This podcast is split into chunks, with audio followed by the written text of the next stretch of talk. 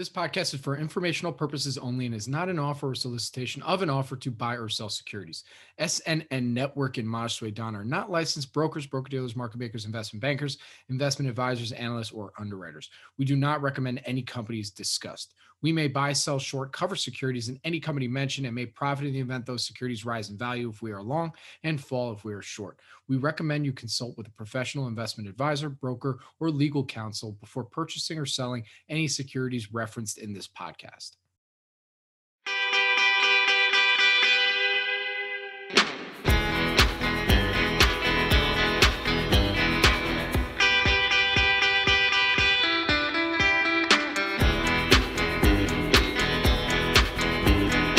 Welcome, everybody, to our next panel at the Planet Microcap Showcase Virtual. I'm your host for the event, Robert Kraft. You can follow me on Twitter at Bobby K. Kraft, B O B B Y K K R A F T. And I'm also the producer of the show, the Avoiding the Crowd podcast with our host, Maj Soueidan. And this is our special episode for this event.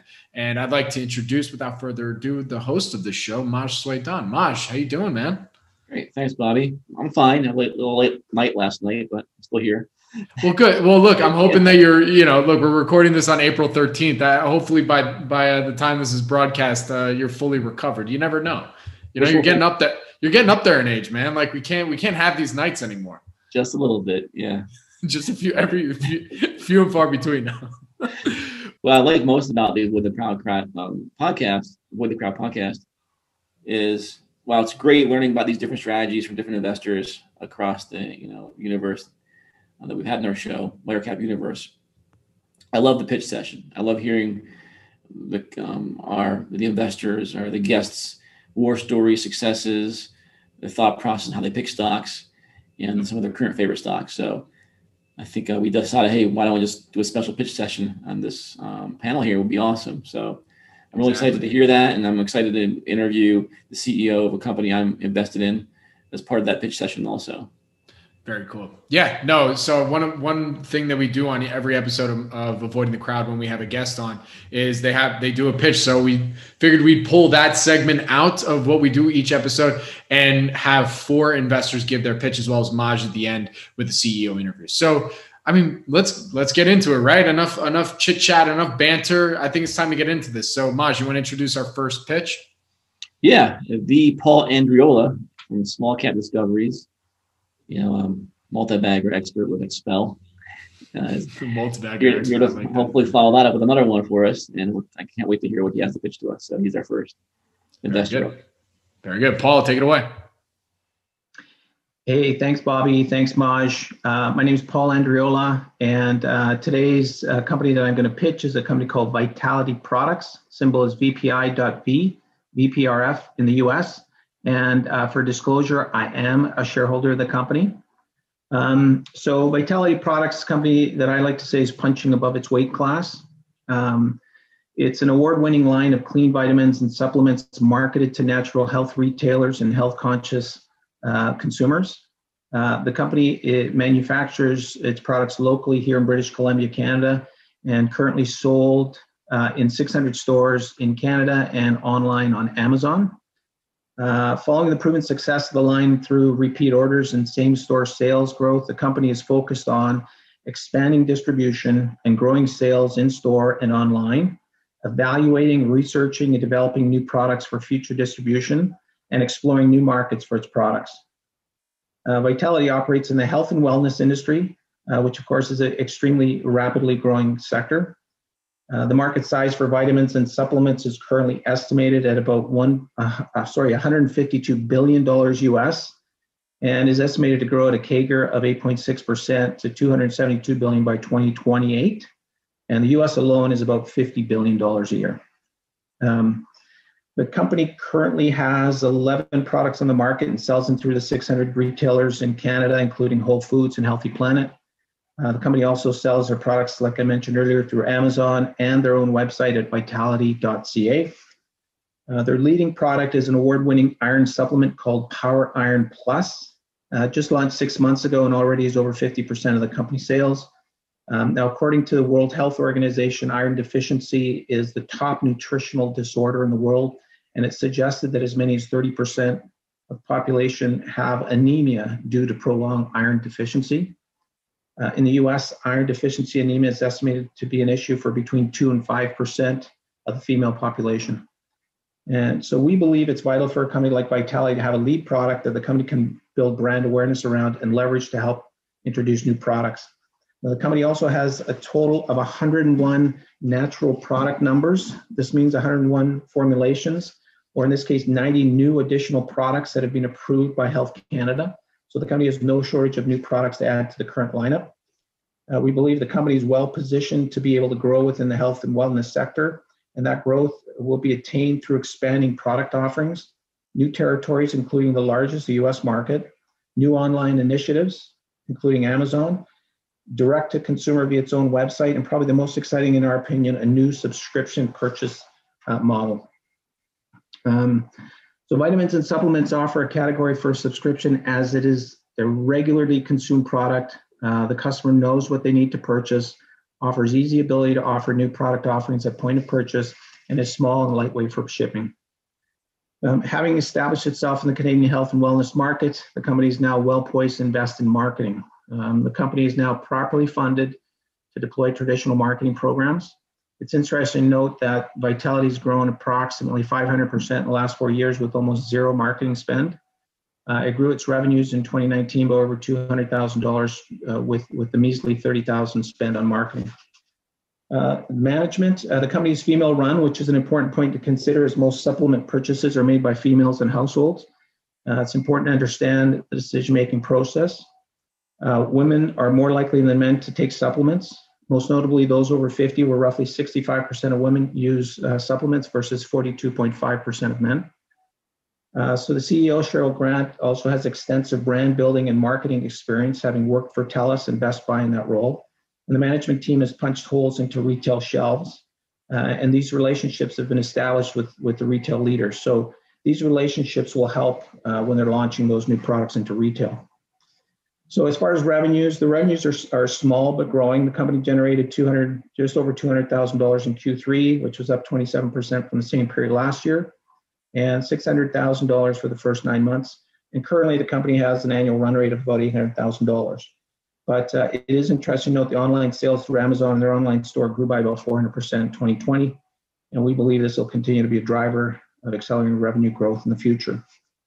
Uh, high gross margins, the company generates uh, roughly 72% uh, gross margins versus an industry average of 36%. And we think that the mix of high gross margins and revenue growth will have a dramatic impact on profit growth. Um, at 800K per year, uh, the company is near break even and uh, with a small loss in Q3 of about $45,000. Uh, the company need only grow by about 70,000 per quarter to reach uh, full break even. Um, the balance sheet is, is a bit deceiving because as of Q3, the company had about 2.3 million current liabilities versus only 1 million in current assets.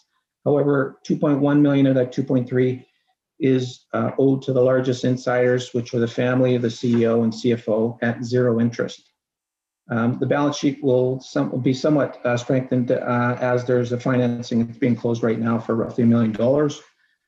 So, in our opinion, without that concern of the current liabilities, the new capital uh, is going to be used for marketing inventory uh, which has stifled their ability to grow in the past. Okay, so the company also owns a five acre investment property in Washington state, which is accounted for at cost, but has likely increased uh, significantly in value and according to management may be considered um, for, for sale uh, at some point to bolster the cash position. Uh, Vitality has approximately 2.9 million in tax loss carry forwards, which, uh, which should help uh, shield future profits from income tax.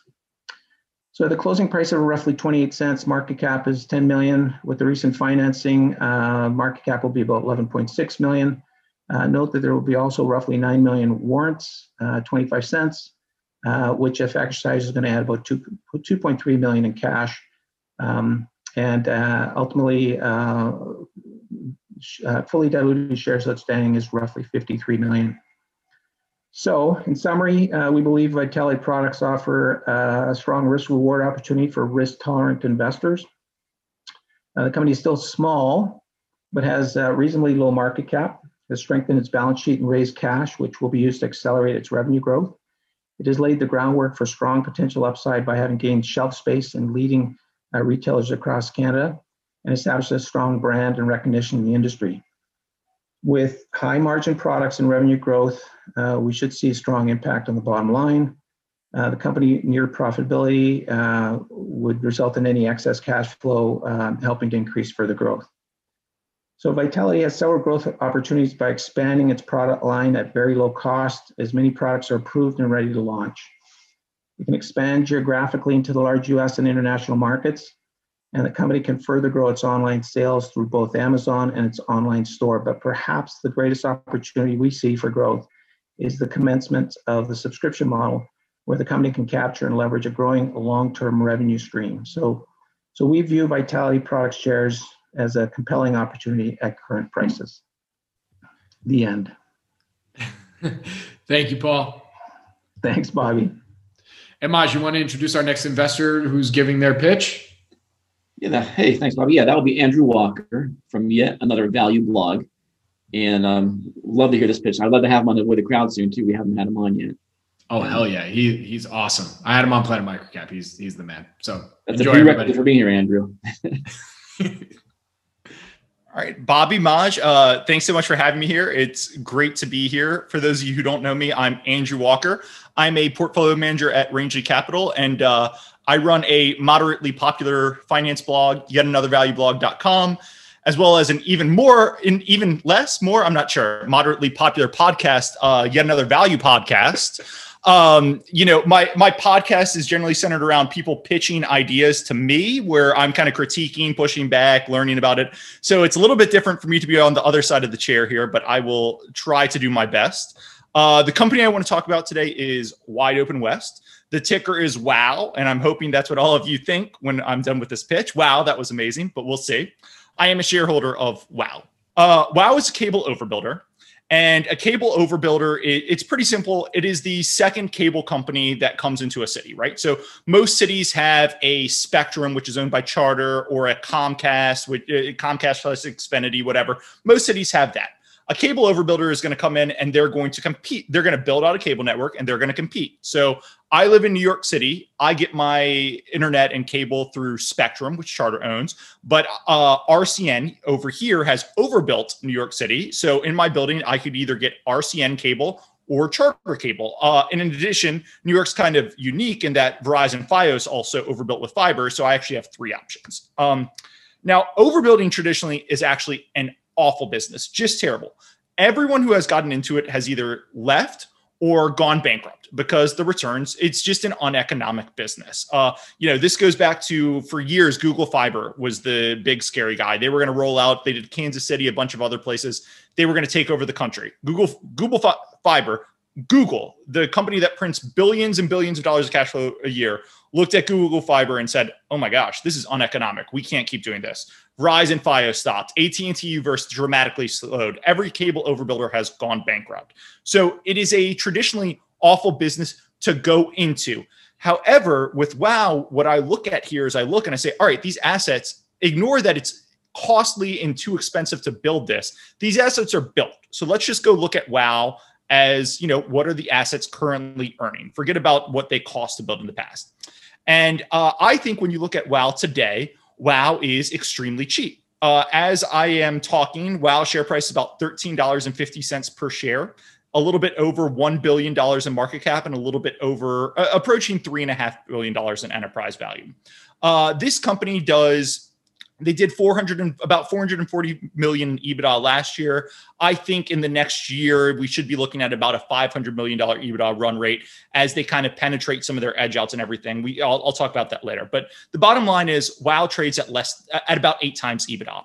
There are no perfect publicly traded peers for WoW. You know, the only there's only five publicly traded cable players. There's WoW, and there's Cabo, Charter, Comcast, and Altice the other four are not cable overbuilders. They're all pure play cable companies. So there's no cable overbuilder that's publicly traded. However, in the past year, there have been several deals in the cable space. The, the best deal to compare is Astound, which actually owns RCN, the cable overbuilder I talked about earlier. Astound traded late last year for about 13 times EBITDA. And again, this is the best peer for WoW. They're not a pure play cable overbuilder, but most of their EBITDA is from an overbuilder. And actually, if you listen to WOW's calls, they will frequently let everyone know that they are very aware of the Astound transaction. They think it is a great comp for them. And in fact, they've had discussions internally about selling some of their systems at an Astound like multiple. So Astound went for 13 times EBITDA. And because WOW was so levered, if you slapped a 13 times EBITDA multiple on WOW, we'd be talking about a, about a $40 per share stock, roughly. Uh, we've also seen a couple of other cable assets trade in the past year. Again, these tend to be cable pure plays, not cable overbuilders, but Altice and Cabo both did deals that are at greater than 15 times EBITDA. If you go and you look up in Canada, Shaw Rogers, uh, that deal was struck at a massive premium to the public share price. And even if you look at cable like assets like uh, Cincinnati Broadband and Alaska Communications in the past year, we've seen bidding wars where infrastructure uh, infrastructure funds are actually paying huge multiples and huge premiums to get into these assets. Uh, so my bottom line is there is demand for WOW as a strategic target. It is very cheap, and if you slapped any type of strategic multiple on them, uh, WOW share price would be up substantially. In part because they're cheap, and in part because they're quite levered. Uh, and one of the interesting things with WOW is the C- again the CFO and CEO have made very clear they are aware of this public to private discrepancy in multiples, and they would be willing to sell systems to unlock value. Uh, so you know that's my big first takeaway. WOW is cheap, but WOW isn't just cheap. I think both their business and their financials are about to inflect upward. Let me start with their business. Traditionally, uh, cable overbuilders faced a big disadvantage because traditionally cable was about providing video, and when you provide video, you know uh, the cable company has to go to all the video programmers and negotiate rates. And when Comcast would go to someone like a Discovery or a CBS, they had 30 million video subs. So they could go and negotiate with the strength of 30 million video subs behind them. WOW only has 300,000 video subs. So they're negotiating with literally 1% of the video subs. WOW would have to do higher pricing to every single video provider they had which means that Comcast chartered these guys had a big pricing advantage, right? They negotiated cheaper rates with the video providers. They could pass that cheaper rate to you. So when you went and compared video pricing between WOW and Comcast, Comcast was cheaper and Comcast had a huge edge there. That goes away in a cord cutting world going forward. Going forward, we're going to be in a more and more pure play broadband world where people subscribe to Netflix and everything else on the side now it's just Wow versus Comcast for broadband. Both of them have already laid that fiber to into your house. There should be no cost advantage for Comcast going forward. So I think Wow is set to uh, it, their business is set to inflect upwards because of that trend. Uh, then there's also a financial inflection. Uh, the company's cash flow is about to inflect upwards massively, and there's two reasons for that. Uh, first, they have a term loan that they priced uh, and they fixed their LIBOR at 2.67 percent. Anyone who knows what LIBOR is at now, it's a lot lower than that. Uh, that hedge, that fixing will come off over the summer. And because they're so levered, that's actually a really dramatic interest expense reduction. It's going to be about $40 million per year in increased increased cash flow just from this interest expense reduction. Again, this is a $1 billion market cap company with massive NOLs, so they don't pay any taxes. So that 40 million will drop straight to the to the bottom line. And that is a huge number for a company of WOW size. The second reason that uh, it, their cash flow is going to increase is because historically they've been focused on edge outs, which is where they take their network and you know it's all across New York, New York City, and they edge it out and they add a little bit more of New York City to it. Those haven't done well, again, for all the uneconomic overbuilder reasons we discussed. And the CFO and CEO are committed to reducing those. So from 2017 to 2019, they spent 250 million per year in capex. They did 235 million in 2020. I think they can get below 200 million within a year or two. Uh, so look, last year EBITDA was 437 million. Operating cash flow less capex was 32 million. This year, this year and next year, I think they'll start approaching 500 million dollars in EBITDA. Capex comes down from 250 to 200. Interest expense comes down by maybe 50 million as that LIBOR hedge comes off and as uh, they get some natural deleveraging from paying down debt. Uh, bottom line, OCF less capex was 32 million last year. I think we're easily going to be approaching 150 million within the next uh, year or two. And so that's the overall thing. You know, 150 million dollars in free cash flow to equity on a billion dollar company. That is a lot of equity, uh, a lot of free cash flow. Uh, and the last thing I'll mention is in the medium term, I think they're a seller. Uh, they have a private equity firm, Crestview, that is a semi controlling shareholder, owns about a third of the shares. They got involved in 2015.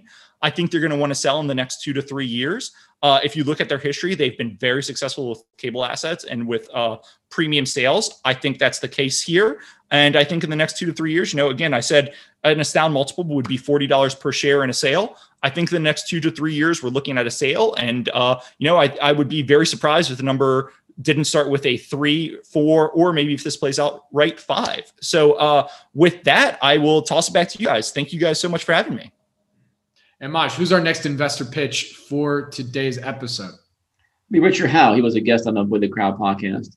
Um, and he um, has a site called stockspinoffinvesting.com. And uh, really love his special situation style of investing and can't wait to hear his pitch.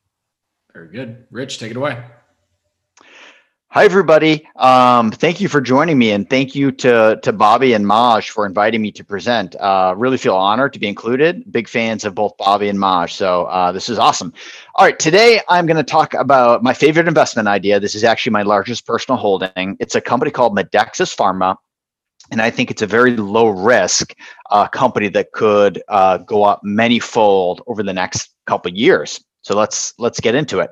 Uh, but first, let's uh, cover my disclaimer. So I own the stock. Um, all expressions are subject to change, and um, basically, this information is just for your informational use only. Uh, yada yada yada. Okay, let's get into the actual presentation. Okay, so the basics are. Medexus Pharma is a Canadian specialty pharma company if you look at the right hand side of the slide, you can see that they've been growing revenue incredibly quickly and they've just transitioned to profitability. So they were generating uh, very little EBITDA in 2019. They're generating a lot more, you know, over 10 times more, or not quite 10 times more, but significantly more in 2020. And the growth going forward is going to be astronomical. It's, uh, I think they're going to be able to triple or quadruple revenue over the next three or four years. And uh, so that presents a really interesting opportunity. Okay, so what exactly? Um, let's, I guess, take a little bit of a step back and talk about what exactly Medexus Pharma um, does. So, it is essentially a specialty pharma company where they basically focus on buying drugs and licensing drugs that are complementary to one another, so that they they can use a small specialized sales force to sell those drugs to the same doctors or the same group of doctors so they get economies of scale it's a really um, really interesting model uh, in terms of the drugs that are currently in their portfolio the big ones are are uh, Metoject, which is a uh, it's that that's sold in Canada. It's a it's an injectable methotrexate drug. So it's injectable methotrexate. You can take methotrexate orally or by injection. This this version is is an injectable, and it's used to treat rheumatoid arthritis and psoriasis. It's growing about 20% year over year, so a nice grower. Um, Ixinity is a hemophilia drug, which I know well because they bought it from Aptevo, which is a company that I I know, and uh, it is a drug that last disclosed was growing at about forty percent per year. There they have ongoing pediatric trials that's going to increase the market size for Ixinity by fifty percent. So a lot of run rate runway to go for Ixinity, and then Rupall is another drug, and this is more of a just a seasonal allergies drug that's sold in Canada. Um, it is growing year over year at about 43%. And so the portfolio right now is growing incredibly quickly. Uh, about 70% in the last quarter. But the big news is that recently the company Medexus announced that they announced or they uh, closed another licensing deal where they're going to be licensing this drug right here called treosulfan. And this is, is a huge opportunity, which is definitely not reflected in the current share price of Medexus. Okay, so you take the existing portfolio, you add the potential of treosulfan, and you get to a 350 to 400 million dollar uh, peak revenue potential, which I estimate they're going to hit by 2023, 2024. Uh, guidance from management is that they are going to be in the the the mid to, to high 40s EBITDA margins. So just assuming a 40% EBITDA margin gets you to 140 million of EBITDA there's no capex in this business so you subtract you know whatever you want uh, for uh, for um, taxes and this business is going to be generating over 100 million of free cash flow starting in, in probably 2023 2024 timeframe so this is incredibly um, cheap versus their current enterprise value and market cap, as you'll see on the next slide. Let's take a step back. What exactly is treosulfan? So this is a it's a basic conditioning agent for um, patients that are going to undergo stem cell transplants before um, they do. Uh, it's it's a conditioning agent given to uh, patients that have MDS or ADS, which is a blood, which are two different types of blood cancers, uh, so that they respond better to stem cell transplants.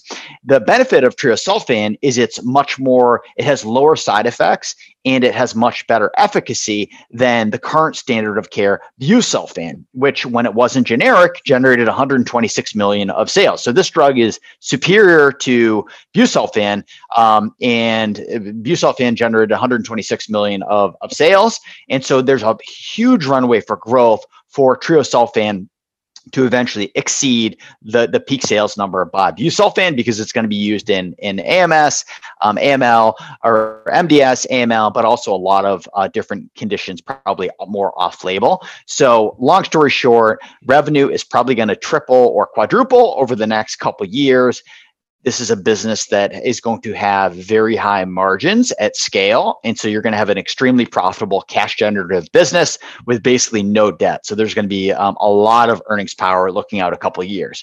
Okay, so let's put it all together. Um, the the diluted market cap calculation is a little complicated, and this uh, threw me off a little bit when I was initially looking at Medexus. But the way to think about Medexus is on a fully diluted basis. They have debentures outstanding but those are convertible into common stock at $6.35. The stock's above $6.35. So I'm assuming those debentures are fully converted. There are warrants that are currently range between you know two dollars and ten dollars, but I expect the stock to be significantly higher than ten dollars in a, by a couple years. And so I'm assuming that all those warrants are converted, and as a result, Medexus gets um, some of the cash um, that those warrant holders would have to um, give up to exercise those warrants. So if you look on a fully diluted basis, basically this is a company that right now or looking at a couple years is going to but at, at, the current market price is going to have a current enterprise value of 244 million dollars. And you compare that to 140 million dollars of ebitda which is my 2023 ebitda uh, 2023 estimate and the stock is trading at about 1.7 times ebitda. What should it trade at? What's a fair multiple I don't know, but a company that is generating tons of free cash flow, um, has high barriers to entry, um, has a very solid business model. Um, you know, it, it, could trade at 15 or 20 times EBITDA. I'm just assuming it trades at 10 times EBITDA. Uh, peers, you know, slower growing peers trade at 16 times EBITDA, but let's just assume it trades at 10 times. 10 times 140 gets you to a 1.4 billion dollar enterprise value.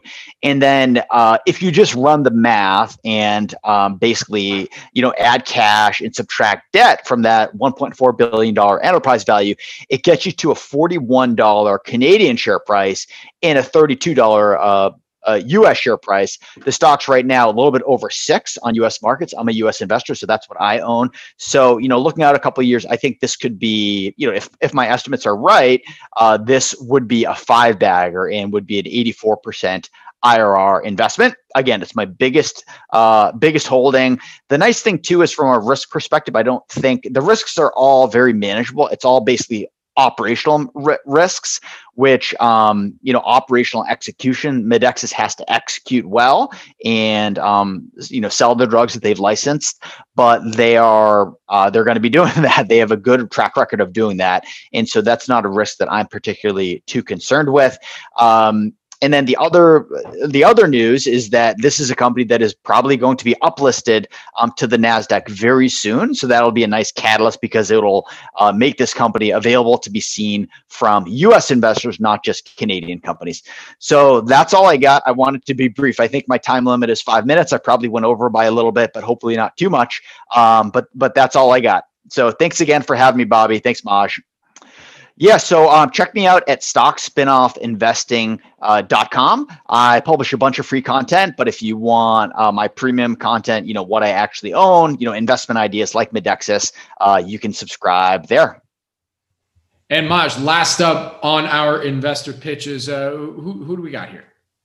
We got Kelvin Cito, also um, another individual you have on the Win the uh, Crowd podcast. You haven't been on yet, so I really love his Twitter feed and um, some of his thoughts and ideas on Twitter. So I'm really excited to hear his pitch.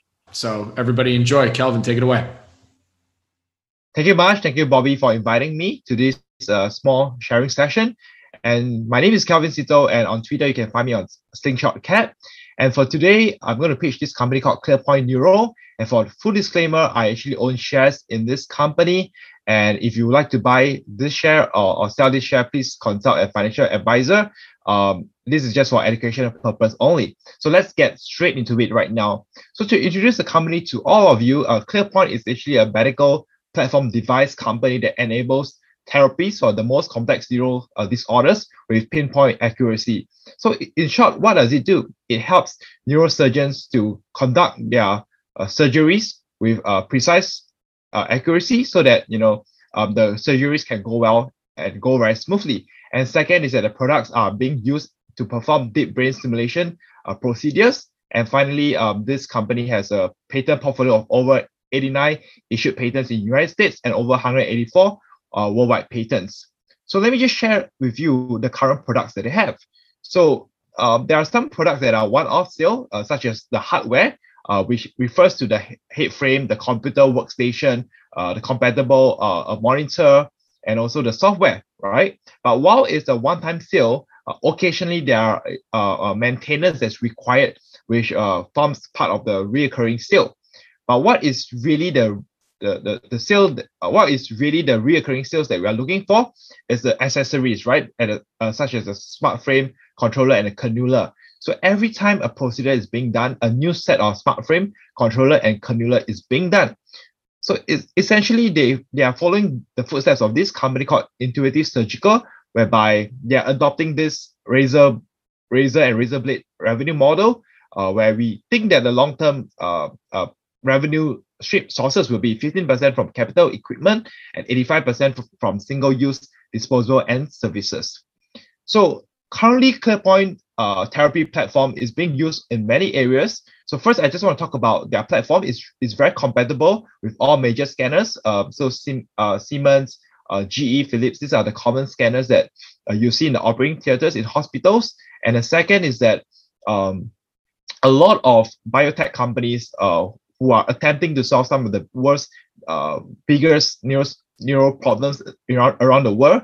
Um, there are names like uh, uh, PTC Therapeutics, uh, we have names like uh, Lysogene and Charles River.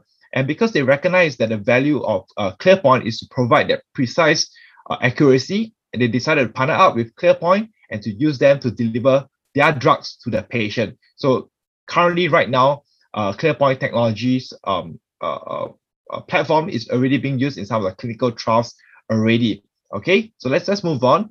So right now, if you look at them, uh, one of the important thing to, to monitor is actually their locations. So currently, um, they are in 60 centers. Centers could refer to hospitals as well in United States, Canada, and uh, UE as well. So what I want to highlight over here is that if you take notice, right?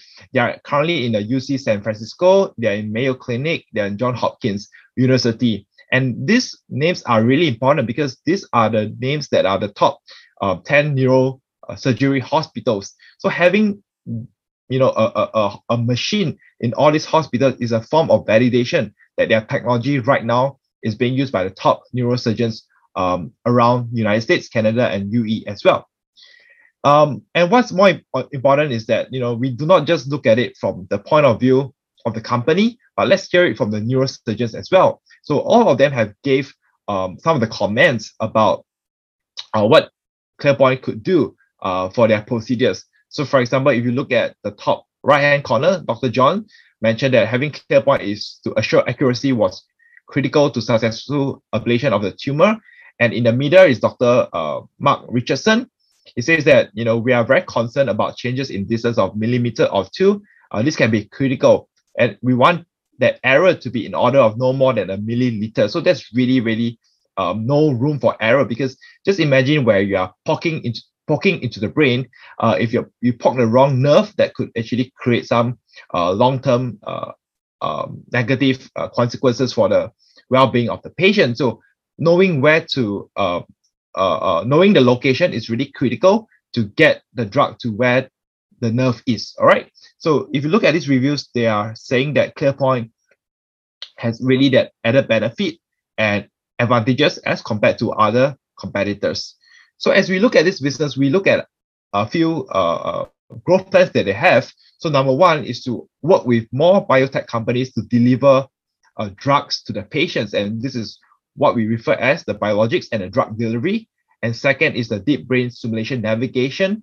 So over time, uh, they hope that you know more hospitals will use ClearPoint as the platform to um, you know to actually insert uh, electrodes for the deep brain stimulation. And I'll talk about it later on.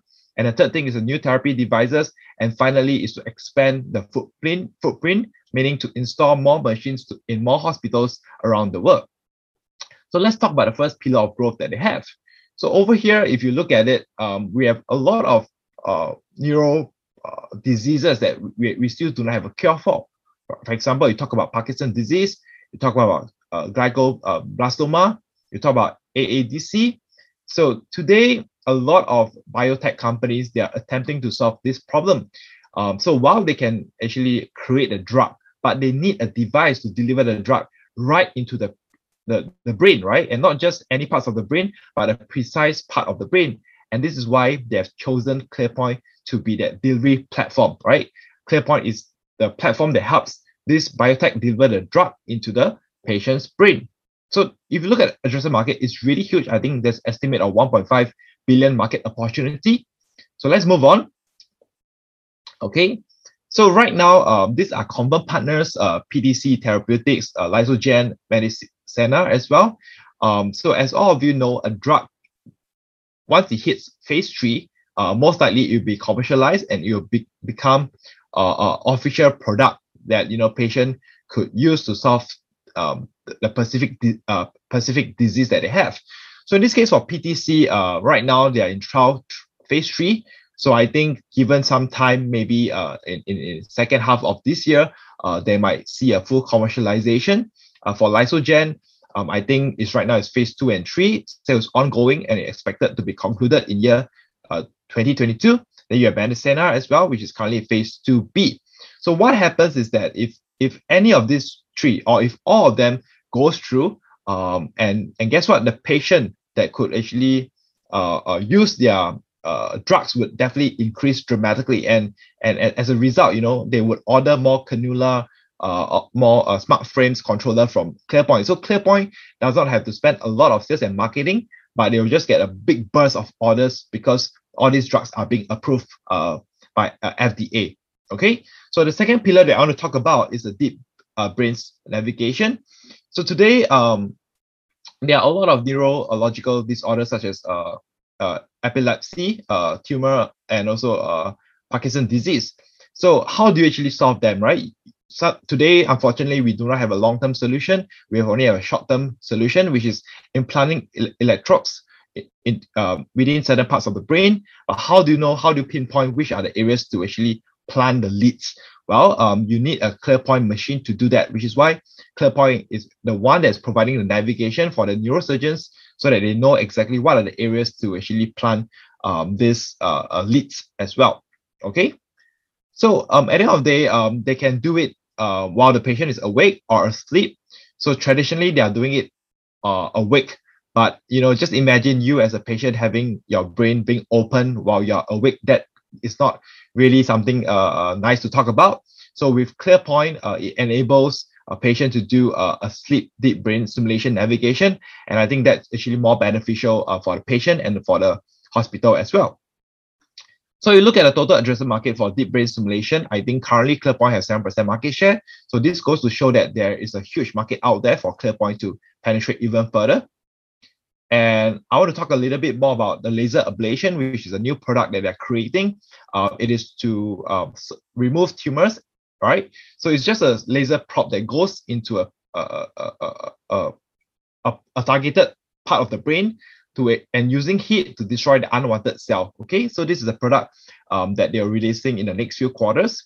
And I think that uh, in this uh, uh, product, if they're able to do that, then you know per procedure they're going to earn a lot more money so for example right now they're just earning six thousand dollars which is performing the navigation procedure But if they are providing the laser as well, then they could potentially earn about $18,000 per case. So that's kind of increasing um, the revenue that they're going to earn per procedure. All right, so let's move on. So I think the global footprint that they are expecting to grow is that um, currently they are in US, but they want to grow in Europe. And I think right now they also want to have the capacity to cover approximately over uh, 3,000 cases per year. So that's a huge increase because currently they are just managing uh, somewhere below a 1,000 cases, but increasing it by three times, that's really huge. All right. So competitors, I think there are a few. Uh, one of them is Rosa. But Rosa, I think the downside is that you have to drill 15 holes into the patient brain. Uh, uh, just think about it, right? 15 holes, that's, that's, that's a lot, and that may not be something desirable from the perspective of the patient. There's also another competitor called Medtronic, which is um, they have this stealth machine, uh, but as we can see, is that um, they have some problems with it, and there's some concerns from FDA about their product uh, uh, uh, registration feature. So I don't think they are really strong competitors to ClearPoint uh, right now because um, they have um, certain aspects which pale in comparison, you know, with ClearPoint Europe. We talk about the management team. I think uh, uh, Joseph Burnett uh, came in uh, somewhere two years ago, uh, close close to two years ago, and he turned around the company. So right now he earned, he has about 3.4 percent ownership of the company. But what's notable about this gentleman is that when he came into the business, he also brought along his team members from his previous companies. So you can see that in September, August, July, May, you know, he started to bring in his own people into the company, and since then, the business has transformed uh, dramatically, right, in terms of the uh, investor presentations, in uh, and in terms of execution ability as well. Okay. Um, valuation, if we look at it uh, currently because of COVID 19, I think the cases that they have done have dropped quite a little bit, but it will bound to increase and recover. And for the for the biologics, you can see that um, for the year 2020, it have doubled, right? Have grown more than 100%. Um, I can tell you there are a lot of uh, clinical partners that are dying to use ClearPoint technology because ClearPoint gives them the assurance that the drug will be uh, delivered and administered to the right parts of the brain. So currently they have a 25 uh, partners, clinical partners that are working with, and they are likely to expand to 75 partners. Uh, what I mean is that right now they have 25 partners, but on top of that, there are 75 potential partners. So just think about the kind of pipeline of customers they have and the kind of visibility and revenue growth that they will uh, expect to receive in the next few years. All right. Um, I think we talk about the market opportunity. Uh, right now, there's more than uh, five, uh, 55,000 uh, potential neurosurgical procedures that's doing per year. So I think ClearPoint in the long term should be able to capture 10% of the market. And if they're able to do that, you know, I do really see that potentially they are going to earn about $76.3 million in revenue.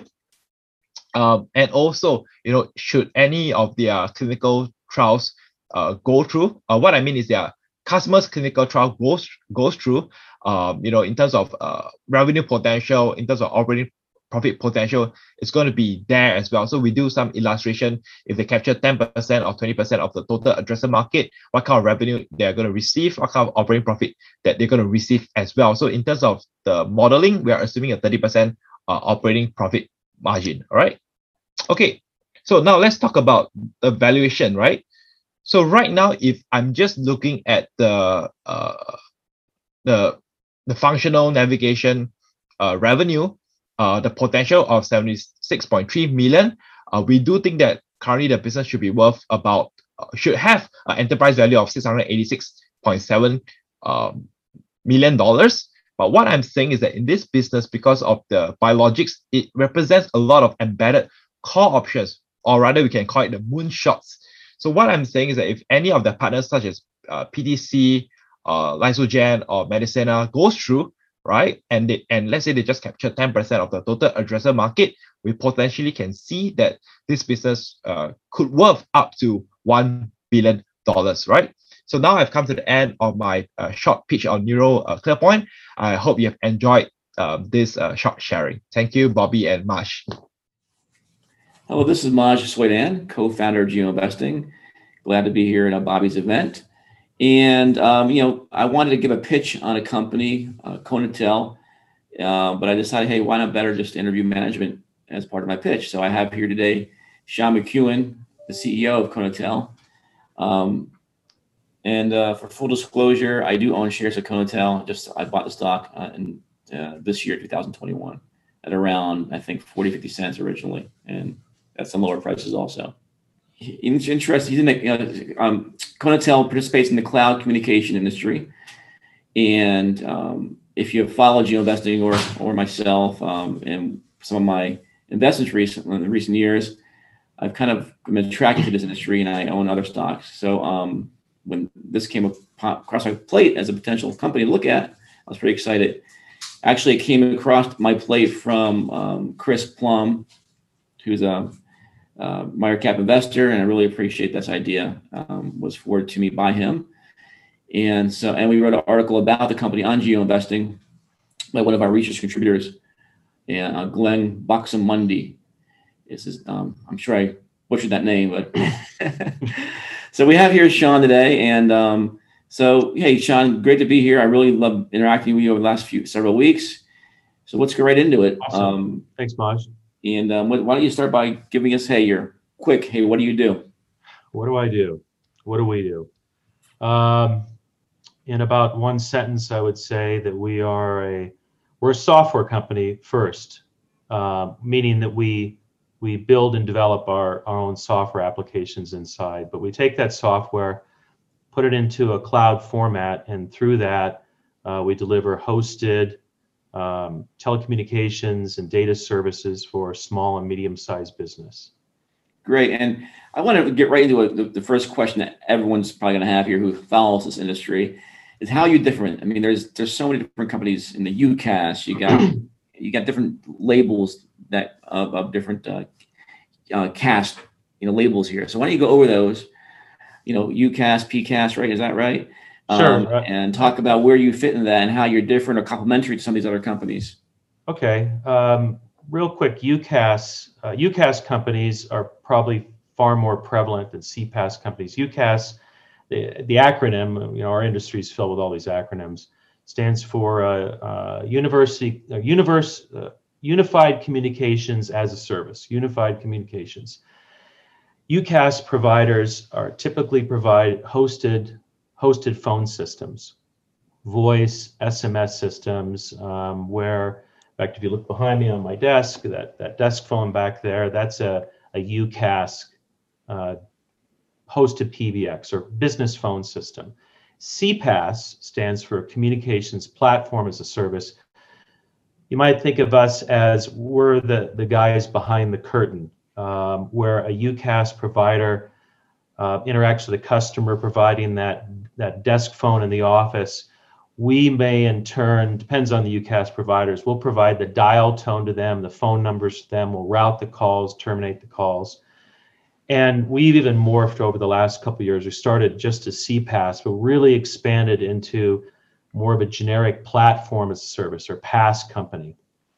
And when I say uh, besides communication, because we also provide data services. So we provide voice, SMS, data, SD WAN, a whole uh, litany now of services based on the platform that we own. We own a national network uh, with multiple points of presence throughout the United States. So, um, like I said, kind of the guys behind the curtain, you might say. Great. So, some of the other companies that, let's say, that aren't, you know, in the, the platform um, portion of this, they might have a few things here or very very targeted solutions. And if they wanted to add a solution, I'm have to maybe even use someone like you or have to, or build build a solution themselves or go acquire a company. So you're basically this one-stop kind of solution for maybe even a UCaaS company to add pieces to their platform, right, or to their service offering. We could, in fact, a, a UCaaS company could host its voice platform within within our larger network. Um, similar you might say to like an amazon aws so we could we could provide uh, servers to them. Uh, they could host their that, that again that UCaaS platform and highly integrated into our voice data and sms network. Um, i probably didn't even mention we even have um, we even provide mobile services. So besides fixed line we provide mobile voice and mobile data solutions. Some people refer to mobile data as IoT, is kind of one of the hot hot buzzwords there. A recognizable public company we could compare you to that people would know who they are, bigger company maybe? Um, on the CPaaS side, or the, the voice and messaging, we're similar to to Twilio. Um, we provide some of the same uh, voice services as Vonage. We don't currently have a UCaaS offering today, and that's really by design. It's something that we might add in the future, and because we have the platform, um, it's not uh, as difficult to spin up uh, a UCaaS offering. So those are those are a couple of companies uh, that that people might know of that we're we're similar to, which not not as big as they are. Great. So before we get into some of the different revenue sources of your business, now actually there's other pieces of your business too. You have a this this lifeline business I really want to get into. Um, sure, sure. But why don't so, you want to give us a little little brief uh, brief kind of elevator pitch on that piece of the business? Right, right. um, so real quick at a, at a high level, um, we have probably two two main segments in the company of hosted services. So those host services, what we've been talking about, CPaaS services, platform services, um, DIP services, um, and then we have our mobile mobile services. And mobile services includes regular cellular, wholesale, and retail cellular service to small businesses. We don't we don't uh, provide uh, services to really to consumers. Um, we go after the business market. And um, within that segment, within mobile services, um, we have uh, lifeline services, or it's basically what that is, is cellular service, uh, voice and data service that's subsidized uh, by the government through a program that started started in 19, 1984. Um, you could probably trace the roots all the way back to the 1930s, but really 1984, 84, 85, and the Telecommunications Act during that time under President Reagan is when this program started. It was basically uh, a way to provide minimum basic phone service to low income Americans, it's similar to providing other basic utilities like electricity. Um, and we hold uh, like is that like a TracFone is that would that be one of those companies? TracFone is all right so TracFone it was recently acquired by uh, verizon. Um, phone provides a service to consumers, but they also have a group within them that that uh, provides this government subsidized uh, phone service called called Lifeline. There are oh gosh, the, the count changes from time to time. There are around 11, maybe 12 companies. We're one of them that holds a national wireless Lifeline distribution license. And uh, that license comes from the FCC, the Federal Communications Commission, and the FCC has not issued any new um, approved Lifeline compliance plan since 2012. So for nine years, it's basically a, a moratorium. You know, what that license allows us to go out to the United States and apply to provide uh, Lifeline services at the individual state level. So right now we're we have the so we have the national FCC license that we call that approved compliance plan and then we have uh, eight states that we're authorized in um, today. And um, and so through those those eight states, we go out and provide uh, this cellular voice and data service. And uh, through a fee collected on phone bills, Universal Service Access Charge, I think is the acronym USAC. Um, the uh, money comes to us to us carriers to help offset the cost of that service. So that service can be provided at a, at a very low low cost. Sometimes depends on the uh, what's bundled. Uh, sometimes at, at no cost, and it's limited to uh, Americans that uh, that are that meet the um, the threshold for uh, for low income below the low income level. Typically, these would be uh, people that might be receiving food stamps um, they might be living in Section 8 housing. And um, we provide the service for a year. Uh, and then after a year, if the, the people still qualify, then they can re up for another year. Thank you. Now, um, in terms of revenue between, between your segments, um, can you talk about that a little bit? And especially maybe even break out a lifeline separately from everything else, too. So, um, uh, I would say um, we're a, almost evenly split between mobile services and hosted services. Um, of the mobile services, or I would say Lifeline in general accounts for about uh, 21, maybe 22% of our total uh, annual revenue. So we're not depending on it or dependent on it. Um, you could probably say we don't have you know all of our eggs in one basket. We have a, I believe, a really diverse uh, suite of revenues between the hosted services, mobile services, data services, DIP services. Um, there's about five, maybe six main streams of uh, revenue. And um, with the Lifeline service, what's kind of interesting is uh, I look at it as almost a hedge during um, a downturn uh, in the economy. And we're, we're living through one right now with uh, with COVID. And um, and so it's nice to have that uh, that that revenue stream, um, especially during a down economic time and both your you know your I guess your um your your your growth kind of um, drivers right now were both companies that were uh, I guess uh, acquired right? You acquired these companies yes so a few years ago. So talk about that kind of acquisition strategy and um, that okay. kind of so I can tell you real quick KonaTel started I started KonaTel in 2014 as a, uh, a cellular reseller. We call that an MVNO mobile virtual network operator companies like TracFone, those are those are MVNOs. Uh, MVNOs typically we don't own our own cell towers. Um, we'll we'll buy capacity uh, from carriers like AT&T and Verizon and market under our own name. So that's how KonaTel started. Then in um, about 2016, I started to map out a strategy to diversify away from just exclusively cellular. And this is before the company went public. And I wanted to I wanted to go back to my own roots, my own software development roots. That's that's an area I understand pretty well, and and get into hosted services. I, I, I thought it was important for KonaTel to own uh, intellectual property, to own its own infrastructure, to have that tangible value. When you're just a reseller, you're buying something for a dollar and selling it for two, and you really don't you don't own that intellectual property.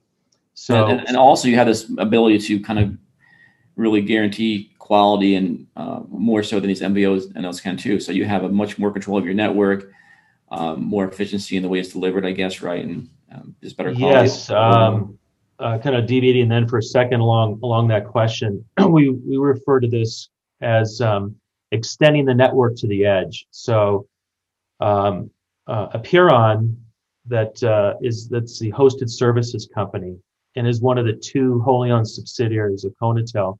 It owns its own national network. And when I say owns it, it, it owns the computers, the, the switches, the software. Um, it doesn't own the physical cables in the ground. I don't even even companies like AT&T lease uh, uh, cables, not all their cables, but cables and and and um, and fiber optics through the ground. But by owning by owning uh, our own national network, it allows us to control the quality. And since we can control the quality, we can offer uh, what's called an SLA or a service level agreement. So by contract, we can give a guaranteed level of service to our customers. Because we own the network, we talk about, and we added SD-WAN, we can now extend our network right to the doorstep uh, of a company um, right to their physical location. So it allows us then to extend that SLA right to the doorstep. Um, I like kind of we deviated there for a second, but, but kind of back to the acquisition strategy. So when KonaTel uh, mapped out that strategy in 2016, part of the strategy was for KonaTel to move into becoming a, uh, a software holding or a, uh, uh, communications and software holding company to acquire other companies. And that was the purpose for going public. So within the first year, I closed the first two acquisitions. One is uh, our hosted services company, Apeiron Systems, and the other one is Infiniti Mobile, which is that Lifeline company. Um, and you were asking about Lifeline earlier in that process.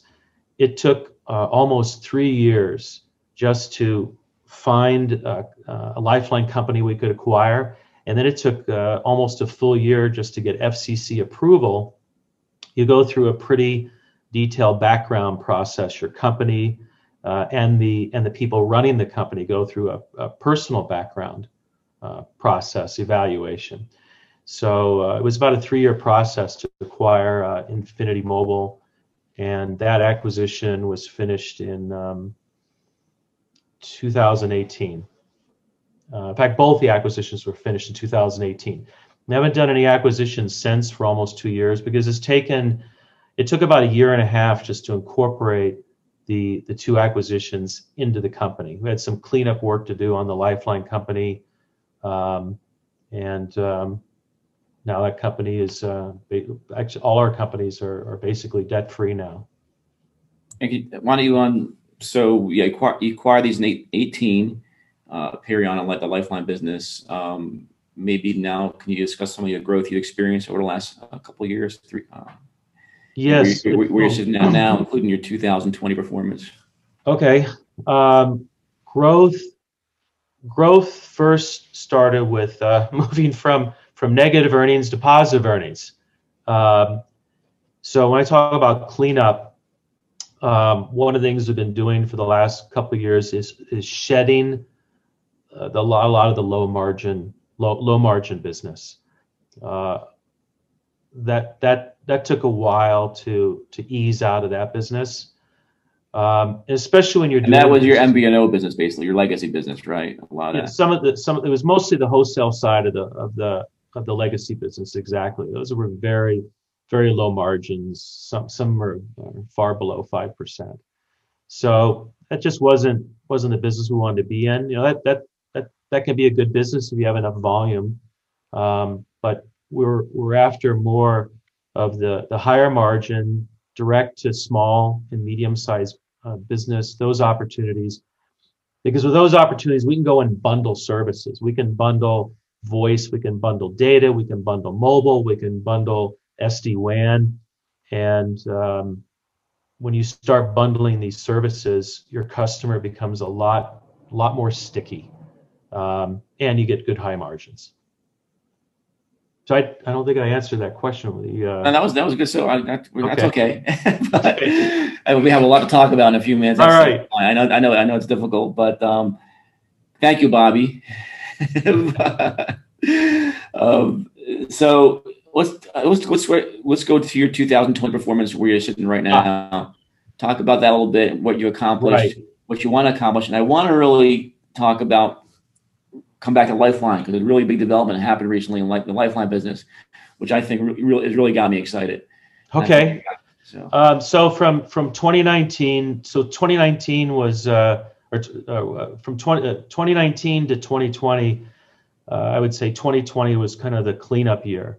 Um, you can tell from uh, uh, revenues went up slightly in in 2020, and I think it's about two two two and a half percent increase in top line revenue. And considering the middle of COVID and all the other uh, you know, headwinds that have faced our economy, I think we did pretty well.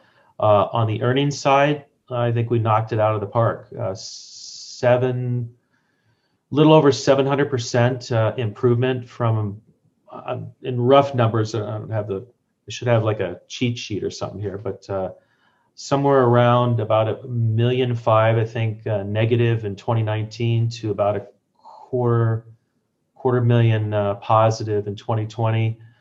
Um, One of the interesting things too is like if investors were to look at your numbers on a consolidated revenue base, they wouldn't see necessarily the growth. But if you look at the individual pieces of the puzzle, like your and, and the most exciting parts of your business, they're growing nicely here. They are. It's it the big focus was on margin, growing, getting into profitability. Remember, we're our company is 100% has been growing completely based on cash flow.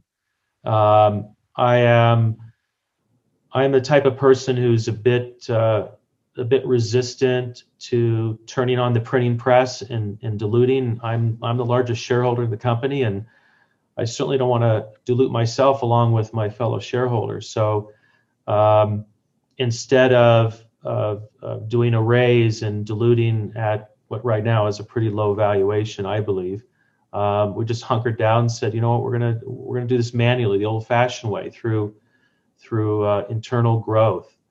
So um, getting to uh, to cash flow positive. For, well, first, to get we got to EBITDA positive, then we got to net income positive and cash flow positive, and shed. Uh, there were also some long-term debts, well over a million dollars worth of debts. The company has uh, been paying off all those old legacy debts. So today, except for maybe a, a PPP loan or an EIDL loan through the COVID rescue plan, we're, we're basically wiped out all those debts. Um, cash flow positive, EBITDA positive. Now the focus is on top line. Um, but we needed to to get to that profitability because that's that's what funds growth. And for us, growth growth comes from hiring people. That that's our number one asset. Um, other companies have plant and equipment and factories. Um, our our plant and equipment are the people in the company. So that cash flow lets us go out and hire uh, more talent. Um, so that, that that's that's been the focus, and I said the you know you look at those the numbers from from last year, about 700 percent increase in uh, in uh, in um, in net income. Uh, like I said, I wish I had I wish I had the sheet in front of me. There there are a few more. Uh, That's fine, but actually too is what I what's what I like here too is you, you kind of gotten to where you've gotten today without really a really aggressive sales and marketing effort. And I think moving forward, you're at that moment now where you're ready to start turning that on. And um, what's interesting also is, I think, and it's a good segue into Lifeline, is that with some of the developments that are going on in Lifeline business, you're going to get some more cash flow coming in. So you're going to be able to actually probably step up that growth. so I'll, I'll speak to I'll yeah. speak to that in sales real quick. Um, it's a little embarrassing to say that we've been growing the company, sit around waiting for the phone to ring. I don't know if you heard the saying in sales, there's two types of salespeople, hunters and farmers. Well, uh, embarrassing to say we've been farmers all this time, just waiting for the crops to grow. We just hired our first full-time true director of channel sales in the company's history. So now it's switching from farmers to hunters and going out and, and hunting for deals and taking a proactive approach to, to sales. On the Lifeline side, you mentioned about the, some of the new things happening there. About uh, five weeks ago now, maybe six weeks ago, the FCC voted unanimously, all the commissioners voted unanimously to expand and create a new program uh, called the EBB. I think it stands for Emergency Broadband Benefit Program. They allocated $3.2 billion to this program. And that was kind of tucked in the stimulus bill, right? Uh, I, you know, I it's, it's, it's hard to sometimes track the flow of uh, of money in Washington, where where the money comes from, and and which stimulus bill and which relief bill that's going on. Right, there've been so many. Uh, there's trillions of dollars uh, being printed, but uh, I I can tell you that uh, about 3.2 billion was uh, allocated.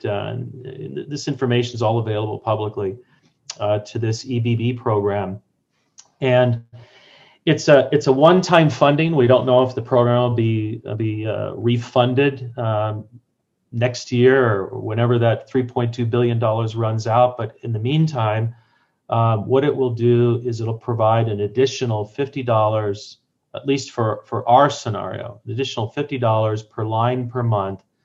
And this will allow us to go out and bring the service to areas that we couldn't uh, economically serve in the past. Um, we we've been offering unlimited voice, text, excuse me, and data plans for uh, for quite a while, for a number of years actually.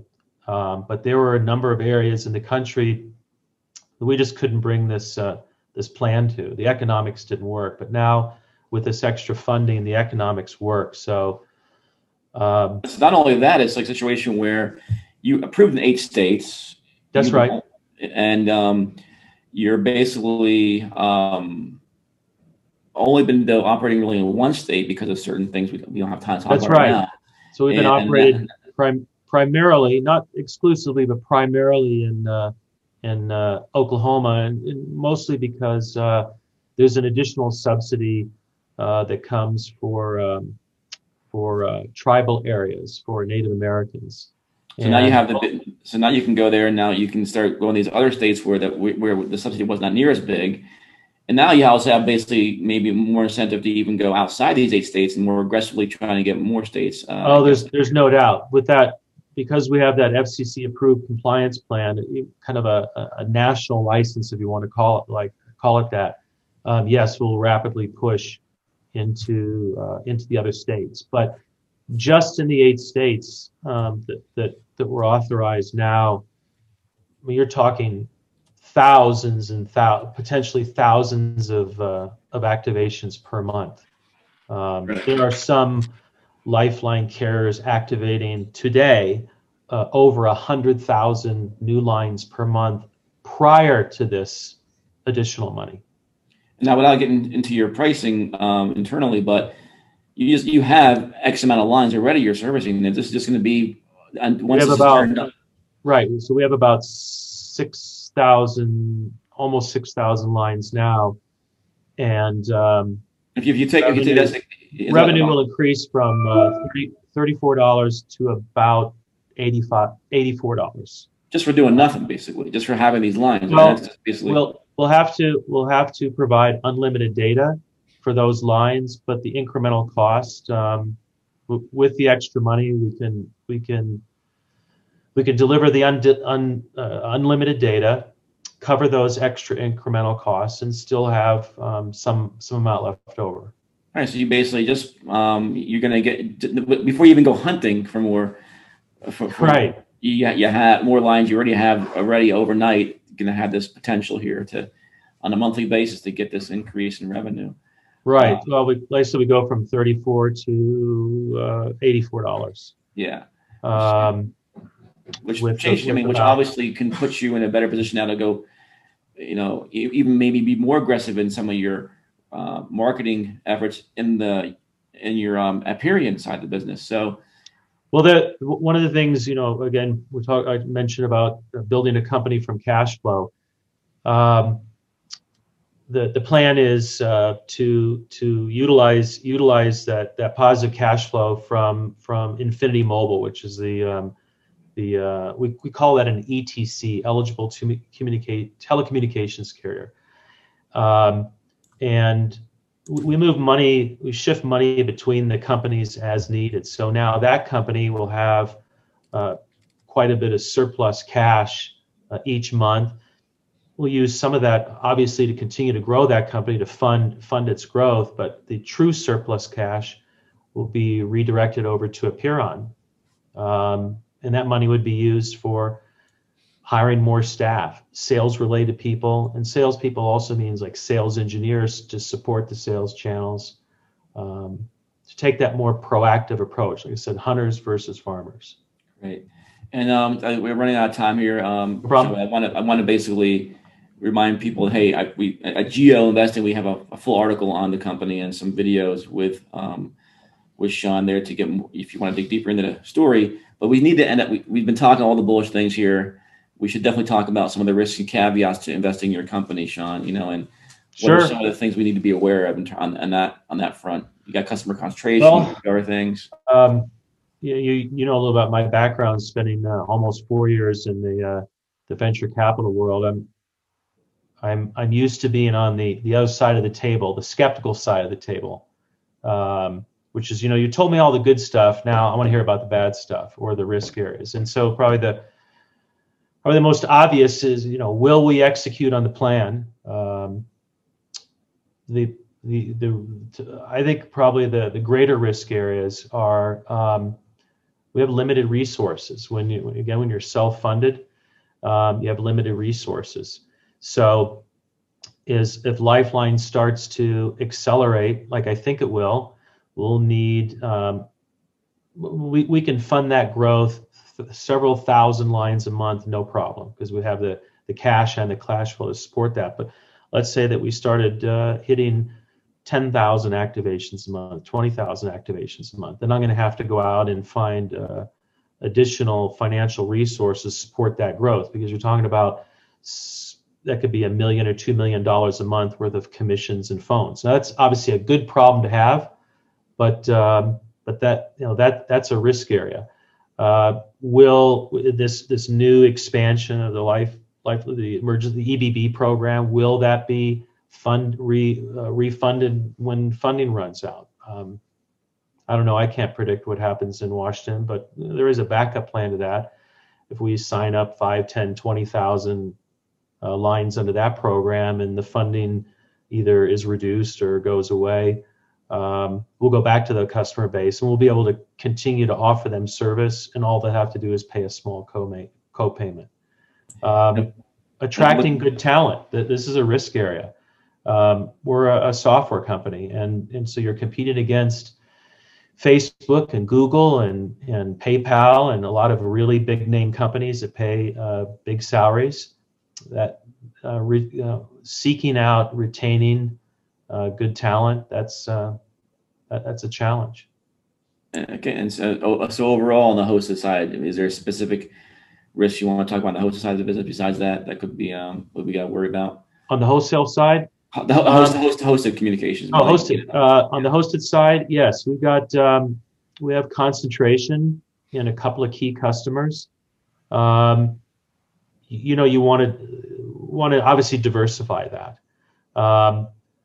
Our our largest customer, I can say on the positive side, has been with the company for six years, and um, that customer signs three-year contracts. We've got about a year and a half, maybe almost two years left on on that contract, but they've re-upped the contract several times now.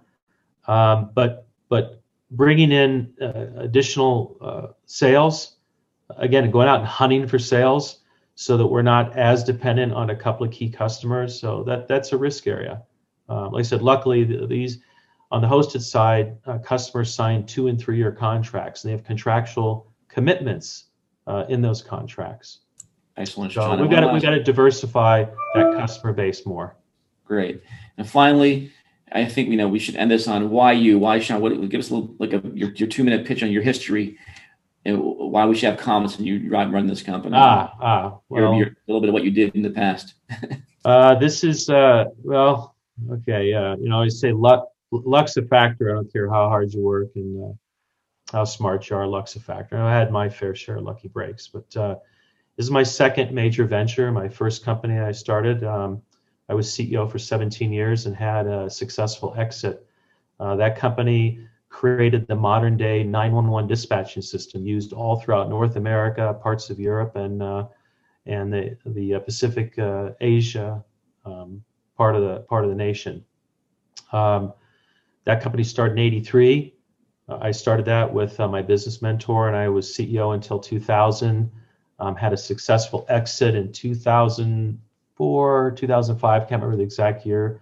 Um, controlling interest was sold to Westview Capital Partners, and so I've lived through this this metamorphosis you have in a technology software company. You start off as a very engineering oriented company, a bunch of software geeks like myself building software, and at some point now you built your cool software, but you sure as hell better go out and sell it. So transitioning from a technology oriented company engineering mentality to a sales mantra, critical. And we're going through that right now with KonaTel. So you had this very engineering oriented development cycle for many years. The, building the Apeiron network took years. It took uh, the founder, Josh Plood, and, uh, and his partner, several years to build that network. And it's up and running today. It's very, very well tested. We'll run over a billion transactions a month through our national network, and this thing doesn't miss a beat. Um, but now we're at that point where you go, you got you've got the infrastructure, you've got the network, and we got sales, um, but we don't have enough sales. So, like I said, this year, 2021 is this this metamorphosis of of morphing into a sales oriented company. I've lived that before. Um, and it wasn't just me. I've said a whole team of people in my old company. There was well over 100 people uh, in that company. So the the key, I believe, the key is it's going out and hiring people that are better, smarter, faster than you are, uh, and putting that team together. So it isn't, uh, you know, as the cowboys say, it's not my first rodeo. Thank you, Sean, so much. Again, the symbol is KTEL. And we were here with Sean McEwen, CEO of KonaTel. Um, and um, that's it. So thanks for listening. Thank you, Sean. Great. Thanks, Maj. This podcast is for informational purposes only and is not an offer or solicitation of an offer to buy or sell securities. SNN Network and Maj Soueidan are not licensed brokers, broker dealers, market makers, investment bankers, investment advisors, analysts, or underwriters. We do not recommend any companies discussed. We may buy, sell, short, cover securities in any company mentioned and may profit in the event those securities rise in value if we are long and fall if we are short. We recommend you consult with a professional investment advisor, broker, or legal counsel before purchasing or selling any securities referenced in this podcast.